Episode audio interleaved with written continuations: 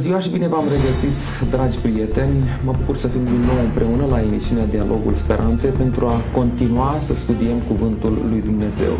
În această ocazie vom discuta despre porunca a doua din cele 10 porunci dumnezeiești, împreună cu domnul pastor Ciobanu Constantin, care îi spun bun venit. Bine v-am găsit, mulțumesc de invitație! Și de asemenea împreună cu domnul pastor Sorohan Gabriel, bine ați venit! Mă bucur să ne revedem după oarece pauză. Care este a doua poruncă? Cine dintre dumneavoastră dorește să o citească așa cum este scrisă în Sfânta Scriptură? Domnule pastor Gabriel, Sorohan, da, sigur, cu mare drag. Vedem în varianta Exodului, pentru că sunt în două variante, cele 10 porunci, Exod și Deuteronom, dar am deschis la cartea Exodului. Să nu-ți faci chip cioplit, nici vreo înfățișare a lucrurilor care sunt sus în ceruri sau jos pe pământ sau în apele mai jos decât pământul.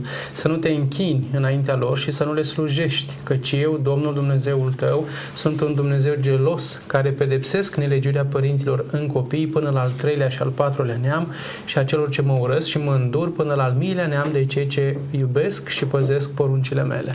Mulțumesc mult! Domnule pastor Ciobanu, este clară porunca aceasta sau trebuie să mai clarificăm ceva pe lângă ea? Ea este destul de clară, explicită, așa cum o prezintă Dumnezeu, că El nu ne oferă ceva ambigu care să ne încurce, să ne... Și porunca scoate în evidență închinarea, cui mă închin, și slujirea. Foarte interesant domeniul acesta. Așa că ea reglementează lucrul acesta și să fim cu luarea minte la ceea ce vrea Dumnezeu să ne învețe. Am înțeles. Haideți să vedem pentru cine este valabilă porunca aceasta. În lumea creștină există o serie întreagă de concepții care spun că cele 10 porunci sunt valabile doar pentru o anumită categorie de oameni, doar pentru poporul evreu, pentru noi creștinii n-ar mai fi valabile, noi putem să ne închinăm oricum lui Dumnezeu. Să încep cu dumneavoastră de data aceasta, domnul Ciobanu. Orice pământean are nevoie ca să-și reglementeze viața și să o încadreze în ascultarea și respectarea de cele 10 porunci.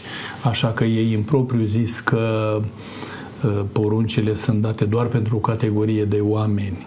E adevărat, o categorie de oameni le respectă și le iubesc, dar ele sunt universal valabile pentru toată ființa de pe planeta noastră. Avem un text foarte important în privința aceasta în Eclesiastul.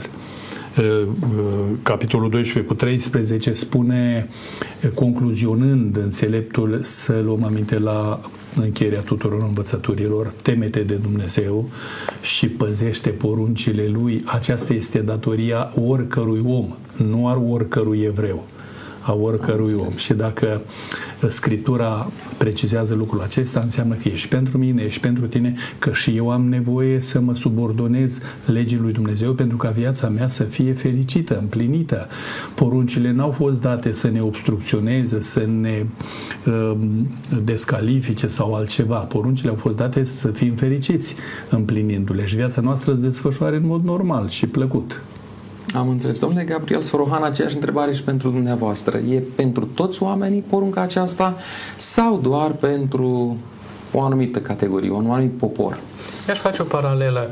Cred că astăzi, nu m-am interesat foarte bine, dar cel puțin după cunoștințele așa generale, să spunem, cred că astăzi orice stat sancționează, incriminează și dezaprobă furtul, da? Sancționează și dezaprobă omuciderea și toate celelalte lucruri. Și vedem că ele sunt, da, aș putea să spun eu, și poate și istoric se poate dovedi faptul acesta, sunt izvorâte aceste legi civile din legea lui Dumnezeu. Și dacă izvorâți din legea lui Dumnezeu, e drept că ele au fost date într-un context iudaic la început de tot, dar dacă dăm noi până astăzi astfel de porunci, înseamnă că inspirația aceea ne face să credem că sunt totuși valabile până astăzi pentru orice om. Dacă până și statele acestei lumi, da, recunosc și spun că nu trebuie să facem acest lucru și dacă e să vedem că izvorăsc din Biblie, atunci tragem concluzia pentru noi creștinii, că mă numesc, nu știu, creștin de o anumită confesiune sau alta, atunci trebuie să cred că sunt valabile și, cum spunea domnul Ciobanu, sunt universal valabile. Sunt valabile și pe timpul lui Moise, sunt valabile pe timpul lui Pavel și sunt valabile în secolul nostru și vor fi valabile după secolul nostru. Am înțeles. Aș vrea să reamintesc ceea ce deja am spus într-o emisiune trecută, faptul că primele 4 porunci reglementează relația noastră cu Dumnezeu. Noi suntem la cea de-a doua, discutăm cea de-a doua poruncă acum și suntem în cadrul acesta care reglementează relația noastră cu Dumnezeu, iar următoarele 6 porunci din cele 10 reglementează relația omului cu celălalt om, cu semenul său. Dacă Dumnezeu este creatorul nostru al tuturor, aceasta înseamnă că și modul în care ne închinăm Lui ar trebui să fie oarecum la fel. De aceea porunca aceasta cred că este una universală, vizează pe toți oamenii. Haideți să intrăm puțin, pentru că am citit porunca la început, să vedem ce ne învață porunca aceasta, ce ne spune. În limba engleză poruncile au o conotație pozitivă. În limba română spune să nu. În limba engleză sună puțin altfel, probabil că ei sunt ceva mai pozitivi decât noi europenii. Haideți să vedem ce ne învață porunca aceasta, domnule Constantin Ciobanu. Porunca aceasta ne învață că Dumnezeu este infinit, în glorie, în slavă, în maestate. Avem de-a face noi finitul cu infinitul, cu Cel care este originea, obârșia, Cel care este izvorul a tot ceea ce se vede, așa cum spune și crezul creștin, a văzutelor și nevăzutelor. Și a ne raporta la acest Dumnezeu al Universului într-un mod necorespunzător este foarte primejdios pentru noi, pentru că nimic și nimeni nu trebuie să ia locul Creatorului în viața mea, nu așa, și să devină obiect de adorare. Singurul care are dreptul la închinarea și adorarea sufletelor noastre este Creatorul. În calitatea Lui de Creator, în calitatea Lui de Mântuitor, da, Dumnezeu este unic și mintea noastră limitată nu poate să înglobeze, nu poate să restrângă nelimitatul. Cum am încercat să îngrămădim apa unui ocean într-un pahar? Nu se poate. Cu toate că sunt amândouă lucruri finite. Și apa oceanului, oricât ar fi de multă, dar și conținutul paharului sunt elemente finite. Așa e cu mintea noastră limitată. Nu putem îngrămădi infinitul lui Dumnezeu și de aceea să ne ferim, cum unii oameni spun, da, dar asta nu e adevărat. Sau ne plafonăm în timpul acela când noi încercăm să-L limităm pe Dumnezeu atât cât putem noi percepe. Dumnezeu transcende dincolo de posibilitatea noastră de a înțelege, de a vedea lucrurile și ne e descoperit cât e necesar pentru noi, pentru a cunoaște despre El, să ne bucurăm de El, să fim fericiți și să nu uităm că El este infinit în glorie și în slavă. Domnule pastor Gabriel Sorohan, ce ne învață porunca a doua? Eu aș spune două lucruri din porunca aceasta. Primul aspect, porunca aceasta mie unul spune că Dumnezeu este foarte exclusivist dintr-un anumit punct de vedere. Deci atenția trebuie să fie doar pentru El, închinarea trebuie să fie doar pentru El, venerarea mea, adorarea mea și toată mulțumirea mea trebuie să fie doar pentru El. De ce? Pentru că este Creator, este Dumnezeu. Va veni porunca a 4-a în care spune că aceste lucruri făurite de om din metal sau din lemn izvorăsc totuși din mâna Sa. El a lăsat în pământ sau pe pământ anumite lucruri și toate vin din mâna Lui. Și atunci nu am de ce să-mi canalizez ființa mea și adorarea mea spre ceva care este înfăptuit ca și mine, are un început ca și mine. Da? Deci îl văd pe Dumnezeu din porunca aceasta ca pe unul care cere exclusivitate în închinare, în adorare, în a-L proslăvi pe Dumnezeu. Al doilea aspect, porunca aceasta cred că îmi spune că nu trebuie să mă cobor sub demnitatea mea. Cum să ajung să mă plec, să fac poate un gest de respect față de un lucru, mai cu seamă că este și neînsuflețit, o anumită înfățișare. Ar fi sub demnitatea mea și Dumnezeu vrea să mă trateze cu considerație și să-mi spună tu ai un anumit statut față de acele lucruri pe care tu le faci cu mâna ta, tu ești peste ele. Cum să te cobori sub demnitatea ta și să faci un asemenea gest? Da, tu trebuie să respecti și să-ți arăți, da, poate din nou adorare și toate celelalte lucruri față de cineva care îți este este superior ție sau poate net superior ție. Și noi astăzi, cel puțin într-un stat democratic, cred că arătăm un respect aparte și o cinste aparte față de cineva care este mai mare în rang ca mine, nu știu, un șef de stat sau poate un șef de oraș sau așa mai departe, îmi canalizez cumva, da, aprecierea spre cineva care este ceva mai presus decât mine. Dar revenind la Dumnezeu, da, închinare și toate celelalte lucruri trebuie să fie încă o dată spre El, pentru că El este și făcătorul meu, este făcătorul tuturor lucrurilor și doi, ca să concluzionez, da, ar fi sub demnitatea mea să fac acele lucruri pe care porunca a doua le incriminează. Da. Dacă îmi dați voie puțin, întotdeauna omul a căutat să tindă spre infinit. Năzuința noastră nefirească să devenim ca Dumnezeu și lucrul acesta l-a șoptit diavolul în mintea părinților noștri, chiar din grădina Raiului. Îmi vine în minte ce scria Eminescu cu Sărmanul Dionis, acel suflet limitat care s-a întemetat, s-a semețit să spună eu sunt Dumnezeu, dar n-a reușit să ajungă la capăt și când a ajuns la mijlocul cuvântului sunt dum, a căzut și s-a pierdut. Cu alte cuvinte, aceasta este o blasfemie, să te pretinzi și să rogi dreptul de a fi infinit. Tu ai statutul tău de creatură și Dumnezeu are statutul său de creator. El vine de la minus infinit și merge la plus infinit. Noi suntem ființe limitate și mulțumim Domnului, nu să tânjim după poziția Lui infinită, ci după frumusețea caracterului Său. Dacă ar fi așa, lucrurile ar fi în normalitate. Am înțeles. Haideți să luăm, să mergem pe textul Bibliei. Și vă rog să mă ajutați să înțeleg ce înseamnă chip cioplit sau înfățișare. Domnule pastor Ciobanu? A le reprezenta pe Dumnezeu în diferite forme artistice și în orice domeniu al artei, fie pictură, fie sculptură, fie orice, cu scopul de a ne închina lui Dumnezeu, lucrul acesta este riscant, periculos pentru noi. Aceasta, cum spuneam mai înainte, este blasfemie. Dumnezeu trebuie să rămână Dumnezeu și noi îl percepem în forul minții noastre. Atât cât ne este îngăduit, ne este permis, Duhul Sfânt ne ajută să-L percepem pe Dumnezeu. De aceea când porunca spune să nu te închini, nu așa, și să îi dai slava care se cuvine, ne ferește de idolatrie, ne ferește de titanism, adică împotrivire fățișă față de Dumnezeu. Să rugăm pe Dumnezeu cu reverență și respect să ne apropiem de numele Lui, căci El este sfânt. Am înțeles. Domnule pastor Gabriel Sorohan, aceeași întrebare și pentru dumneavoastră. Ce înseamnă chip cioplit sau înfățișare sau și înfățișare? Întâi de toate, am o mică emoție și doresc să-mi exprim și poate telespectatorii noștri vor înțelege cum trebuie emisiunea și poate lor noastră de cuvânt. Sper să nu considere cineva că am dorit prin discuția aceasta să lezăm cugetul sau credința cuiva. Dorim să ne bazăm pe onestitate, pe cinste, pe corectitudine și pe textul biblic, această carte care este a tuturor creștinilor. Și doar încercăm să detaliem, da, poate făcând o școală sau alta, să detaliem pentru cei care ne urmăresc. Vreau să citesc din cartea lui Isaia un anumit aspect, din capitolul 40. Cu cine voiți voi să asemănați pe Dumnezeu și cu ce asemănare îl veți asemăna?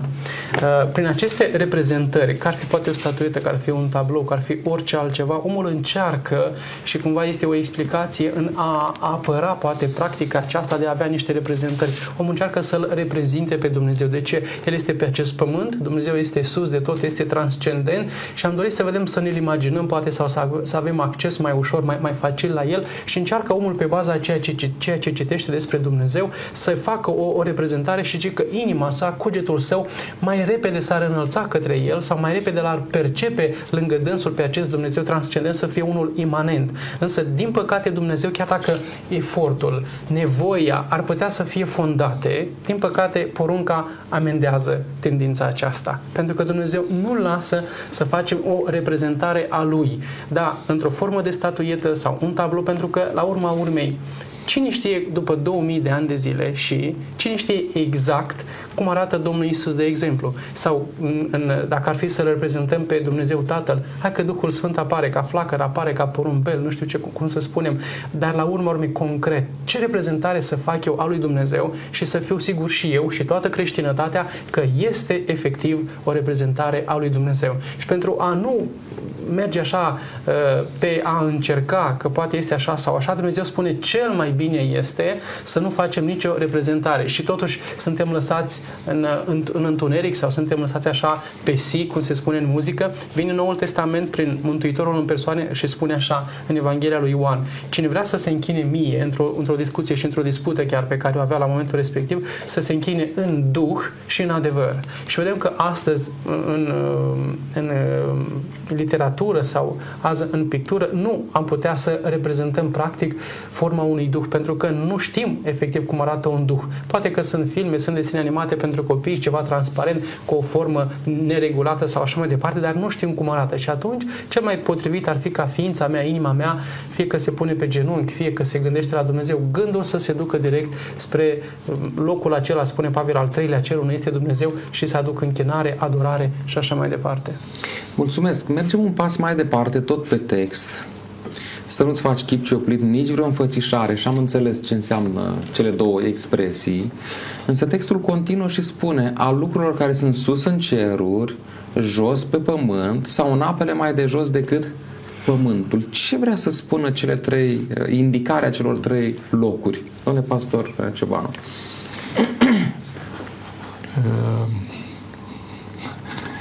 Dați-mi voie să citesc puțin din cartea Deuteronom.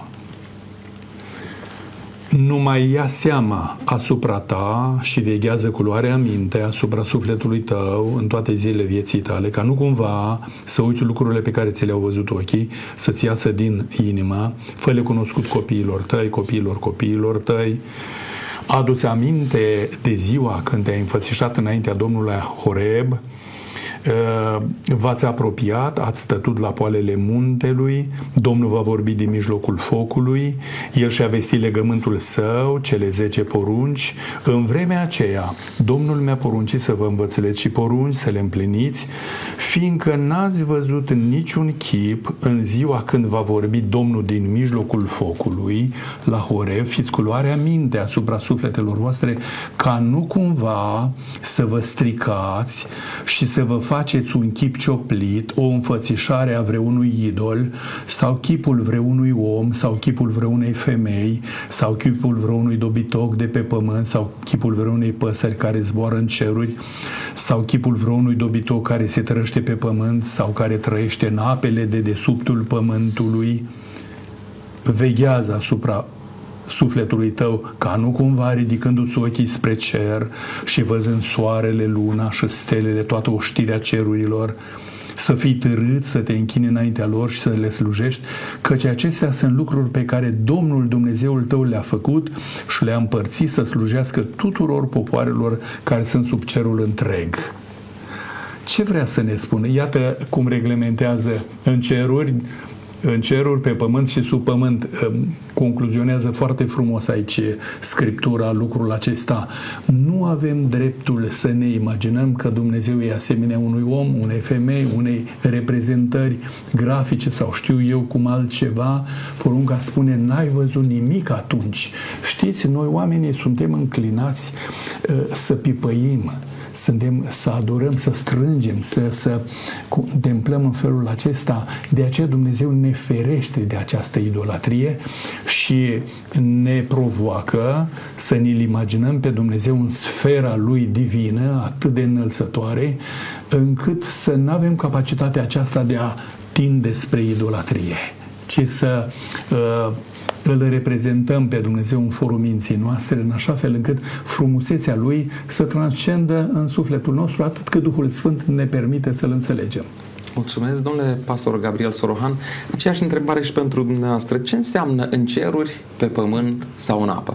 Cel puțin în ceruri cine a pătruns. Sunt câțiva oameni la momentul acesta în ceruri, poate Enoch, Moise și așa mai departe, dar nu au venit înapoi la noi să ne spună așa arată Dumnezeu, da? Și noi să putem face o reprezentare pe baza a ceea ce ei ne-ar fi descris. Deci în ceruri momentan nu a avut nimeni acces ca să vadă cum este un înger realmente, cum este Tatăl, cum este Fiul, cum este Duhul Sfânt. Nu știm, pur și simplu, măcar că avem reprezentări de un fel sau de altul. Iar apoi, pentru că venim cu picioarele pe pământ, da? Suntem pe pământ și vedem în jurul nostru și alți oameni și alte făpturi sau mai jos decât pământul, din nou să credem poate ca popoare de altă dată că fertilitatea vine din mâna unei zeițe sau apa, să avem apă pentru pământ vine iarăși din mâna unui zeu sau așa mai departe. Deci aceste lucruri din mitologia diferitelor popoare, pentru că Israelul abia lua naștere, să spunem așa, sau avea totuși o oarecare istorie în spate, dar provenea, da, ieșise din Egipt poporul acesta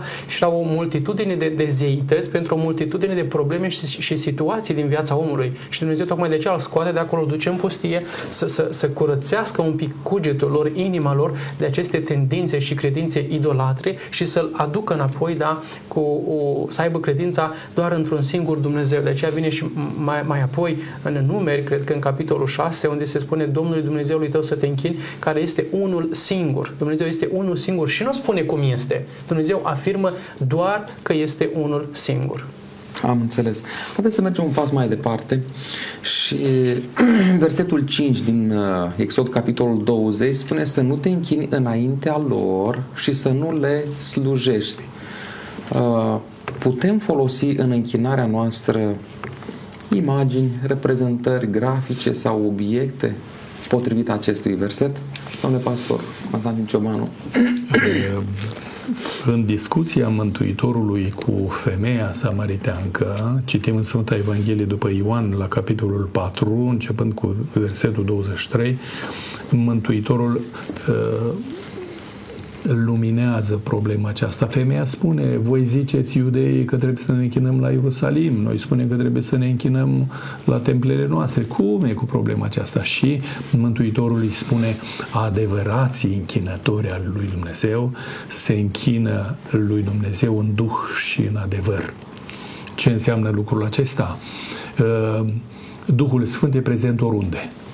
Și eu mă pot ruga lui Dumnezeu și pe mare, și pe uscat, și în pădure, și în submarin, și în avion, oriunde ne putem închina, în vacarmul străzii, în Duh. Duhul Sfânt este cel care e prezent oriunde, ubicuitatea lui, nu așa? Această însușire divină pe care el o are și putem să reglementăm închinarea noastră în felul acesta în duh și în adevăr, adică conform adevărului pe care Scriptura îl prezintă cu privire la Dumnezeu. Și acum e foarte frumos cum reglementează Mântuitorul, spune, fiindcă astfel de închinători dorește Tatăl, adică nu cei care se închină la imagini, la înfățișări, la obiecte lucrate artizanal de mâna omului. Lucrul acesta, Mântuitorul spune, Dumnezeu nu dorește astfel de închinători. Dorește închinători care și-l percepe Dumnezeu dincolo de modul lor de a-l imagina și-l lasă în sfera minților ca Duhul Sfânt să le impresioneze mintea cât de tainic și de sublim este Dumnezeu. Cam atât, m-aș opri acum aici și am înțeles. Domnule pastor Gabriel Sorohan, ce înseamnă să nu te închini înaintea lor și să nu le slujești? Aceeași întrebare și pentru dumneavoastră. Închinarea pe care orice om de-a lungul timpului, poate până astăzi, o aduce lui Dumnezeu, este și cu sufletul său, dar și cu trupul său. Adică pot să spun, Doamne, ajută-mă, dar în același timp să fac și o plecăciune în fața unei reprezentări. Că doar până la, doar de mijloc sau efectiv să mă prostern cu totul la pământ în fața acelei reprezentări, dar Dumnezeu spune ca nici măcar un asemenea gest de a mă pleca, de a mă închina înaintea acelei reprezentări, Dumnezeu nu o aprobă. De ce? Pentru că, din nou, Dumnezeu este vitregit de închinarea care doar lui îi se cuvine și el doar pentru dânsul o pretinde. Și atunci Dumnezeu nu vrea să împartă, cum spuneam mai către început, da? Fiind exclusivist din acest punct de vedere, nu vrea să-și împartă închinarea, adorarea mea, da? În în fața sau și cu altcineva, dar aș dori să mai punctez un aspect, dacă îmi permiteți. Aceste reprezentări, unii poate sunt contrariați sau poate alții ar aduce ca scuză următorul aspect. La tabernacol, acolo avem pe interior, da, pe capete, pe acele perdele sau catepeteasma care era acolo, erau îngeri, poate erau heruvim, serafim, cum erau ei, poate descriși lui Moise, și apoi Moise a spus mai departe acelor doi lucrători cum să le facă, și atunci ar putea să zică, dar uitați, acolo erau și intra marele preot, intrau preoții și slujeau înaintea lor. Nu este aceasta închinare sau cumva deja un preambul pentru închinarea de astăzi la aceste făpturi?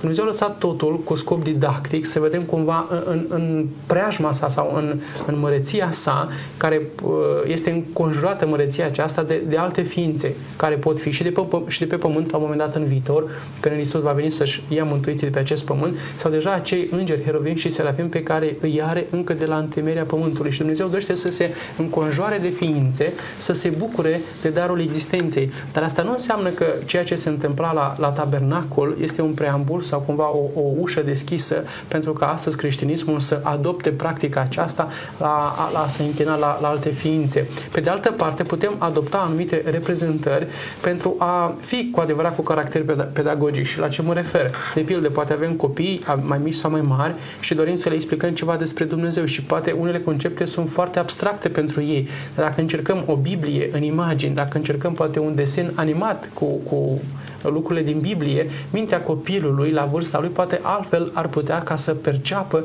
niște adevăruri cu adevărat despre Dumnezeu. Dar când fac și mă plec și mă închin înaintea acelor lucruri, deja trec de limita pe care Dumnezeu poate până acolo mi-ar permite să mă folosesc de anumite reprezentări. Mulțumesc! Deci din punct de vedere pedagogic putem folosi imagini sau reprezentări, însă pentru închinare nu putem face lucrul acesta. Ați vrut să mai spuneți ceva? Deci aceasta e sublinierea pe care colegul a amintit-o, și anume Dumnezeu e autorul frumosului, El iubește frumosul. Dar frumosul biblic trebuie să fie util, estetic și să fie moral. Ori în momentul în care eu îi prezint unui copilaș diferite imagini pe unde a mers Mântuitorul sau pe care le prezintă Scriptura, ca mintea lui să înțeleagă mai bine, asta nu cu scopul de a se închina acelei imagini și a adora. Deci orice reprezentăm noi în cadrul divinității, dar nu cu scopul de închinare, porunca permite lucrul acesta, dar când ea este dedicată în mod exclusiv închinării, atunci suntem călcători flagranți ai poruncii. De aceea, pe terenul acesta să pășim cu înțelepciune. Mulțumesc! Haideți să mergem un pas mai departe. Cum putem să călcăm noi sau să nu respectăm această a doua poruncă? Deja am atins cumva răspunsul la întrebarea aceasta, sau dacă putem fi mai expliciți. Domnule pastor Ciobanu? În multe moduri putem să devenim călcători ai poruncii acesteia a doua. Noi ne putem închina conștient sau inconștient la diferite obiecte sau lucruri din viața noastră cotidiană. De exemplu, eu mă pot închina ideilor mele pe care le așez mai presus de Dumnezeu, eu mă pot închina serviciului meu la care țin mai mult decât la Dumnezeul meu și la închinarea pe care El mi-o cere, eu mă pot închina soției sau soțului când el sau ea devine un intermediar între mine și Dumnezeu și mă împiedică să-L onorez pe Dumnezeu. Eu mă pot închina unor, eu știu, chiar rudelor, prietenilor mei, și acesta este foarte riscant și foarte periculos. De aceea, orice se interpune între mine și Dumnezeu și atrage închinarea spre acel lucru, spre acel obiect sau spre acel principiu, devine o călcare a poruncii a doua. De aceea Dumnezeu, cum spunea colegul meu, este exclusivist și spune închinarea numai mie mi-aparține. Da? Și în momentul în care noi ne raportăm la Dumnezeu în felul acesta, lucrurile sunt în ordine.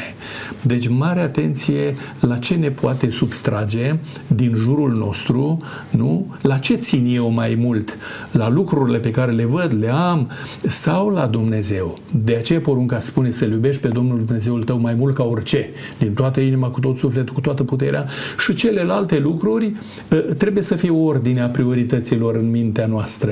Mai întâi Dumnezeu, Dumnezeu, mai întâi onoarea Lui, mai întâi gloria pentru El, mai întâi slava Lui și celelalte subordonate și atunci totul este în armonie cu porunca a doua. Am înțeles. Domnule pastor, aceeași întrebare și pentru dumneavoastră. Cum putem să nu respectăm cea de-a doua poruncă din cele 10 porunci dumnezeiești? Da, din nou vreau să punctez câteva lucruri la modul cel mai practic și din nou cer îngăduință și sper să nu fiu judecat greșit de către telespectatorii noștri, pentru că încă o dată zic, nu intenționez nici eu, nici noi trei să lezăm cugetul sau credința poate cuiva, dar de când mă știu cel puțin în țara aceasta, poate și așa este și în alte țări, văd persoane din proximitatea mea sau nu numai, care și acasă și la purtător au un portofel, au în mașină acolo un obiect, o reprezentare sub forma unei mici cruci sau sub forma unei mici picturi sau așa mai departe, pe care o port, cred că cu toată sinceritatea și apreciez, cu toată sinceritatea o port gândindu-se că vor fi ocrotiți, vor fi păziți sau vor fi, nu știu, vor avea noroc într-un fel sau în altul, da? Și apoi în mintea mea pe de altă parte apare un paradox. Dacă port la mine, da, acea cruciuliță sau acea mică pictură, amuletă. Da, și așa mai departe, după care încep să scot injurii despre cruce, despre biserică, despre una, despre alta. Ce rost mai are forma aceasta? Să port crucea, dar să înjur despre ea. Da? Să îl port pe Hristos pe o cruce sau pe o mică iconiță la mine și apoi să înjur despre Hristos. Deci chiar că deja, pe lângă faptul că dezaprobăm ceea ce porunca aceasta prin practica noastră incriminează, deja ducem și noi dezonoarea și lipsa de respect față de Dumnezeu la o cotă maximă de-a dreptul. Am înțeles. Când spuneați dumneavoastră, mi-am venit în minte cuvintele scrise de un om al credinței acum aproximativ 500 de ani în urmă. El spunea așa, vorbind despre cruce: pe pieptul meu tu n-ai să o vezi, căci eu o port în piept. Dumnezeu dorește ca în inima noastră să fie prezent, nu în exteriorul nostru. Haideți să mergem un pas mai departe. Cum dorește Dumnezeu să ne închinăm Lui? Deja s-a atins cumva răspunsul la întrebarea aceasta, însă aș dori să-l fixăm ceva mai bine. Domnule pastor... Conform poruncii a doua, Dumnezeu dorește să ne închinăm așa cum ne învață El și nu în puține locuri din Scriptură Dumnezeu limpezește lucrul acesta, că dacă n-am cunoaște și n-am știa, am avea scuză, spunem noi, dar Dumnezeu a reglementat subiectul acesta în viața noastră. Îmi place tare mult modul în care ne provoacă Dumnezeu să ne raportăm la El. Și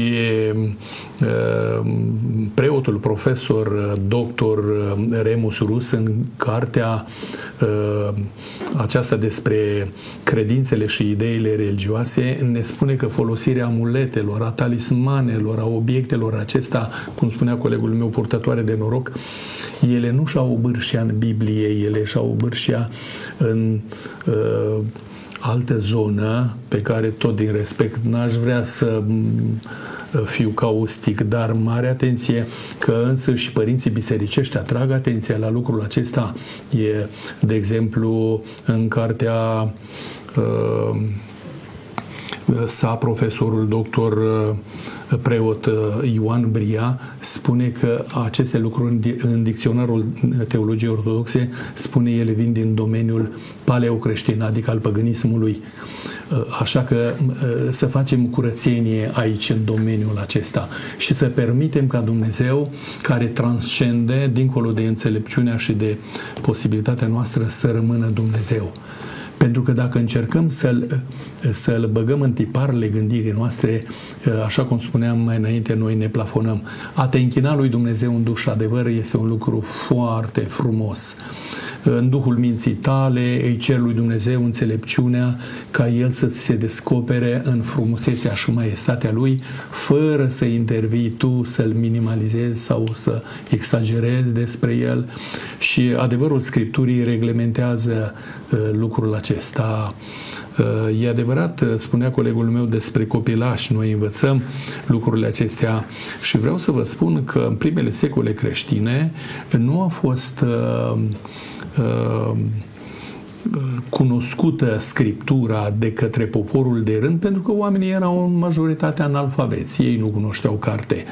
Dar ascultând la predanie frumusețea cuvântului, erau atât de pioși încât se apropiau cu evlavie și sărutau și îmbrățișau și ușor, ușor de la forma aceasta lateurică, didactică, s-a trecut la forma de închinare. Ceea ce Dumnezeu atrage un semnal de alarmă și ne spune să fim foarte atenți în privința aceasta. Și așa se face, poate mai târziu vom mai aminti câteva lucruri, ce s-a întâmplat în primele 7-8 secole în domeniul acesta, în creștinismul nostru. Mulțumesc, domnule pastor Gabriel Sorohan. Cum dorește Dumnezeu să ne închinăm Lui? Cred că în toată lejeritatea noastră și în toată imaginația noastră, însă aici este un oarecare pericol, pentru că imaginația mea poate să meargă până la un punct, a altuia poate să meargă până la un alt punct. Dar cred că această poruncă îmi oferă lejeritatea să mă închin în orice loc în care m-aș afla. Dacă eu aș fi condiționat de o anumită reprezentare sau dacă cugetul meu mă condiționează de o anumită reprezentare și mă aflu într-un context nefavorabil, pe patul de spital, în închisoare sau mai știu unde și nu am la mine acea reprezentare, eu ce fac? Mă mai închin? Nu mă mai închin? Sunt pus în situația în care am o nevoie, vreau să mi-o exprim, dar nu am reprezentarea lui Dumnezeu. Atunci eu sunt constrâns, că nu pot să mă închin. Actul meu de închinare nu poate să mai aibă loc. Pe când porunca spune că dacă nu am astfel de reprezentări, oriunde aș fi eu în țara mea sau în altă parte, mă pot închina oricum, pentru că Dumnezeu mă vede oricum, mă aude oricum și poate să îmi vină în ajutor, indiferent de spațiul, locul, timpul în care eu mă situez. De aceea porunca aceasta mi-mi dă lejeritate și mă lasă pe mine să mă pot închina oriunde aș fi. Pe când dacă eu sunt constrâns de cugetul meu, de credința mea ca această închinare să aibă loc doar în fața și în preajma unei anumite reprezentări, înseamnă că eu nu pot să săvârșesc actul închinării mele față de Dumnezeu. Mulțumesc! Un pas mai departe mergem. În Vechiul Testament, atunci când poporul Israel era credincios lui Dumnezeu, ei nu aveau idoli sau alte zeități, așa cum știm că se întâmpla când nu mai rămâneau credincioși lui Dumnezeu. Era o mare diferență între poporul Israel și celelalte popoare. Din nefericire, de multe ori ei adoptau obiecte de închinare și diferite zeități și se închinau acestora. Atunci când Mântuitorul a venit pe acest pământ, în sinagogă sau pentru închinare, de asemenea, nu erau obiecte ale închinării. Lucrul acesta a durat o perioadă destul de lungă de timp. Citeam ceea ce spun istoricii, că atunci când necreștinii intrau în bisericile creștinilor, se uitau pe pereți și nu vedeau niciun fel de reprezentări ale zeităților sau ale Dumnezeului creștin. Și atunci puneau întrebări cu privire la lucrul acesta. De-a lungul timpului, în biserica creștină au intrat imaginile ca obiecte de închinare și nu doar imaginile, ci și statuile. Cum s-a întâmplat lucrul acesta? Domnule pastor, istoria bisericească arată ce s-a întâmplat. Și anume, așa cum vă spuneam, în primele secole, închinarea era curată, așa cum Dumnezeu a reglementat-o și cum s-a specificat. Ușor, ușor, spuneam, s-a trecut de la forma didactică la forma de închinare. Și ajungem prin secolele 7-8, când împărați și împărătese iubitori de frumos din Imperiul Bizantin au exagerat lucrurile în așa fel încât s-a trecut de la forma de închinare didactică la forma aceasta de adorare a obiectelor. De exemplu, împărăteasa Irina, prin 787, spune istoria bisericească, a decretat ca în biserici să fie introduse obiecte de închinare. Până în 843, când împărăteasa Teodora a definitivat lucrarea aceasta și vreau să vă spun, a rămas în istorie denumirea de cearta iconoclastică, adică foarte mulți episcopi și mitropoliți au fost omorâți de acești împărați și împărătese care au vrut neapărat să introducă în biserică închinarea la icoane, la statuiete și așa mai departe. Și iată, au trecut peste noi 1200-1300 de ani de când ne-am trezit cu obiecte de închinare în biserică, ne-am obișnuit cu ele, diferite reprezentări, și ni se pare că e de domeniul normalului. Să nu uităm că istoria bisericească ne atrage atenția că s-a vărsat mult sânge, chiar episcopi și metropoliți care au vrut să rămână fideli poruncii divine în curăția ei și-au expus viața și au fost omorâți pentru ca să fie lumină în privința aceasta. Domnul să ne ajute să respectăm porunca în frumusețea ei și aceste imagini și aceste forme pe care noi poate le iubim și le adorăm, să nu uităm că ele n-au de-a face cu închinarea pe care Dumnezeu o reglementează. Am înțeles. Domnule pastor, dacă aici, la domeniul acesta al istoriei, ne puteți spune ceva? Aș merge un pic un pas mai departe pe lângă ceea ce a spus domnul pastor Ciobanu, pe lângă faptul că era acel scop didactic, pedagogic, ca orice om cu școală, fără școală, să poată perceapă cât de cât pe Dumnezeu și să înțeleagă caracterul sau intențiile în timp, de asemenea, așa poate pe nesimțite, s-a mai adăugat o latură acestei practici a reprezentărilor lui Dumnezeu. Tot în istorie a venit momentul în care aceste obiecte de cult, de acum că erau în bisericile creștine, au început să fie considerate ca fiind făcătoare de minuni. Și omul ajunge să nu se mai închine strict lui Dumnezeu pentru sănătate, pentru o viață liniștită pe pământ, ci se închină în fața unei persoane sau a unei alte reprezentări și se roagă strict acelei persoane să-i dea sănătate, să-i dea fericire sau așa mai departe. Pe când Biblia spune, prin gura apostolului Pavel, că Dumnezeu este ființa, viața și mișcarea. Acum poate că acele persoane, că cu precădere în secolul nostru sunt persoane vizate, și puse într-o anumită reprezentare. Acele persoane de-a lungul vieților sau într-un final au ajuns să fie persoane cucernice, sfinte. Am din nou toată cinstea și toată aprecierea, dar cum poate Sfântul Apostol Pavel a fost sau a ajuns să fie sfânt, aș putea să ajung și eu să fiu sfânt. Sau orice închinător de pe acest pământ, orice creștin poate să ajungă, și chiar Biblia pretinde: voi să fiți sfinți cum eu sunt sfânt. Deci noi, ca Sfântul Apostol Pavel, trebuie să fim sfinți, ca și Sfântul Ioan Gură de Aur trebuie să ajungem să fim sfinți, dar nu eu să mă pot închina, să mă plec înaintea unui alt sfânt și el să-mi dea cumva sănătate, fericire și alte lucruri. Și apoi ar mai fi o particularitate. Din nou, nu ca să fiu considerat sarcastic sau, cum spunea și domnul Ciobanu, caustic. Cum aș putea să mă rog la o reprezentare a unui sfânt care știu că este în pământ? Ca cineva să-mi călăuzească viața și să-mi dea un anumit lucru, trebuie să fie în viață. Dacă cer un copil, are nevoie de un anumit lucru, îi cere părintelui său pentru că îl vede și că are acel lucru ca să îl dea. Dacă părintele său nu mai este în viață, cum să mai ceară copilul: dăm tată sau mamă pâine sau apă, ajută-mă să fiu sănătos? Părintele nu mai are cum să-și ajute copilul. Dacă acel sfânt nu este în viață, se știe că nici nu s-a înălțat, cum ar putea ca respectiva persoană sfântă, pe care o consider sfântă, dar și eu trebuie să fiu sfânt ca acea persoană, cum ar putea să-mi dea sănătate, fericire și așa mai departe? Doar Dumnezeu, în mila sa și din mâna Lui, izvorăsc aceste lucruri. Am înțeles. Suntem pe finalul emisiunii și aș vrea să vă întreb ce spune Noul Testament cu privire la folosirea obiectelor sau imaginilor în închinare. Apostolii trag un semnal de alarmă și se ridică strigând la noi prin cuvântul epistolilor și a evangheliilor pe care Duhul Sfânt i-a inspirat să le scrie. Dați-mi voie să vă citesc din epistola Sfântului Pavel către Romani. Spune Sfântul Pavel așa: oamenii au schimbat slava Dumnezeului nemuritor într-o icoană care seamănă cu omul muritor, cu păsări, cu dobitoace și așa mai departe. De aceea Dumnezeu i-a lăsat pradă necurăției să urmeze poftele inimilor lor și ajung la lucruri nesăbuite, căci au schimbat în minciuna adevărului Dumnezeu și au slujit și s-au închinat făpturii în locul făcătorului, care este binecuvântat în veci.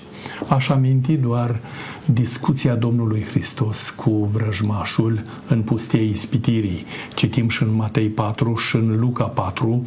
Ne e redată această întâlnire când diavolul spune: uite, toate aceste frumusețe ale lumii ți le dau ție, închină-te mie. Și Mântuitorul spune: este scris în Biblie, Domnului Dumnezeului tău să te închini și numai Lui să-i slujești. Cum reglementează Dumnezeu închinarea? Închinarea aparține numai Lui Dumnezeu, Tatălui, Fiului și Duhului Sfânt. Nimeni nu are dreptul aici să pretindă și să... Spunea colegul meu, părinții care nu mai sunt, dar eu vreau să vă spun, eu ca părinte care sunt și trăiesc, nu pot rezolva toate problemele copiilor mei, pentru că sunt limitat. Mai de ales altfel. Deci, iată, Domnului Dumnezeului tău să te închini și numai Lui să-i slujești. Cum să nu mă închin și cutărui sfânt sau cutărui sfânt? Porunca spune numai Lui Dumnezeu închinarea. Dacă îl vom iubi pe Dumnezeu, vom face așa și să ne ajute Domnul să-L iubim. Mulțumesc, domnule pastor Gabriel Sorohan. Ce spune Biblia despre folosirea imaginilor sau a obiectelor în închinarea noastră? Aș vrea să folosesc și o Biblia. În Vechiul Testament este un profet care vorbește exact ca și Dumnezeu, cu patos către oameni, ca să-și vină în fire, să deschidă ochii și să aducă închinarea pe care Dumnezeu o cere. De ce? Pentru că dacă noi aducem închinarea pe care El o cere, ne va putea binecuvânta, dar cu mână largă. În cartea profetului Isaia, la capitolul 44, câteva versete spicuiesc de aici cu îngăduința dumneavoastră. 13. Lemnarul întinde sfoara, face o trăsătură cu creionul, fățuiește lemnul cu o rindea și însemnează mărimea cu compasul. Face un chip de om sau poate orice altceva, un frumos chip omenesc ca să locuiască într-o casă. Poate îl pune undeva într-un colț al casei, acel chip pe care îl face el. Sar puțin și ajung la 15. Lemnul și lea din copaci. Copacii aceștia slujesc omului pentru ars și pentru îndeletniciri practice casnice. El îi ia și se încălzește cu ei. Îi pune pe foc ca să coacă pâine și tot din ei face și un Dumnezeu căruia îi se închină. Și repetă problema asta încă o dată, el o spune în discursul său Isaia. Cu ce mai rămâne însă, face un Dumnezeu, idolul lui, îngenunchează înaintea lui și se închină. Îl cheamă și strigă: mântuiește-mă, căci tu ești Dumnezeul meu. Și acum un mic sarcasm sau ironie din partea lui Dumnezeu în versetele următoare. Ei nu pricep și nu înțeleg, căci li s-au lipit ochii ca să nu vadă și inima ca să nu înțeleagă. Niciunul nu intră în sine însuși să mediteze, să reflecte, că avem rațiune, avem discernământ lăsat de Dumnezeu și n-are nici minte, nici pricepere ca să-și zică: am ars o parte din el în foc, am copt pâine pe cărbuni, am fript carne și am mâncat-o. Și să fac din cealaltă parte, parcă mi-este greu ca să citesc, o scârbă, spune Dumnezeu aici, și să mă închin înaintea unei bucăți de lemn. Deci din aceeași bucată de lemn, cu o parte fie mă încălzesc, fie îmi prepar hrana și poate din ce mai rămâne o parte mai bună, mai calitativă din acel lemn, îmi fac eu acea reprezentare. Este o imagine foarte dură, aș putea să spun, pe care Isaia o prezintă aici, dar, repet, vorbește cu patos, așa cum și Dumnezeu vorbește omului cu patos, ca să-și revină și să aducă închinarea pe care El o vrea. Am înțeles. Domnilor, suntem la finalul acestei emisiuni, în jumătate de minut, așa ca fiecare dintre dumneavoastră să răspundeți la următoarea întrebare. Este greu sau ușor de ascultat de porunca a doua? Domnule pastor Ciobanu? Firește, este greu.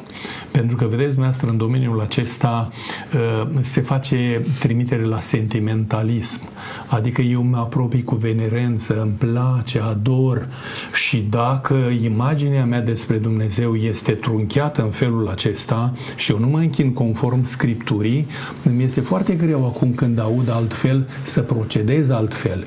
Dar dacă îl iubesc pe Dumnezeu și mă las luminată de Duhul Sfânt, voi spune: dacă așa cere Dumnezeu, îl iubesc așa de mult încât voi rămânea conștiincios lui Dumnezeu și credincios poruncii divine și așa cum învață El, vreau să mă închin lui Dumnezeu. Mulțumesc tare mult, doamne pastor Gabriel. Nu cred că este complicat, este simplu, însă noi oamenii complicăm lucrurile sau poate suntem cumva comozi, sunt expresii de genul: așa m-am apucat, așa m-am trezit și așa mai departe, dar dacă văd că de fapt este altfel, de ce nu aș face așa cum pretinde Dumnezeu? Pentru că Dumnezeu nu complică lucrurile, este cât de ușor din acest punct de vedere, ca și Dumnezeu să ne poată binecuvânta în schimb de asemenea ușor.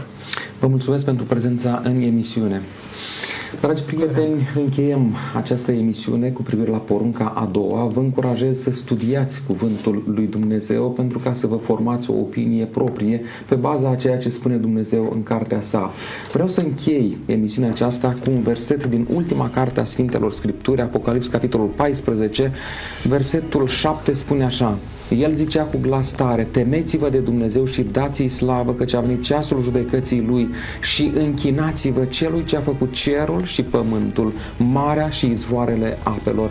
Vă invit să ne închinăm lui Dumnezeu în felul în care El ne învață. Până data viitoare, la revedere!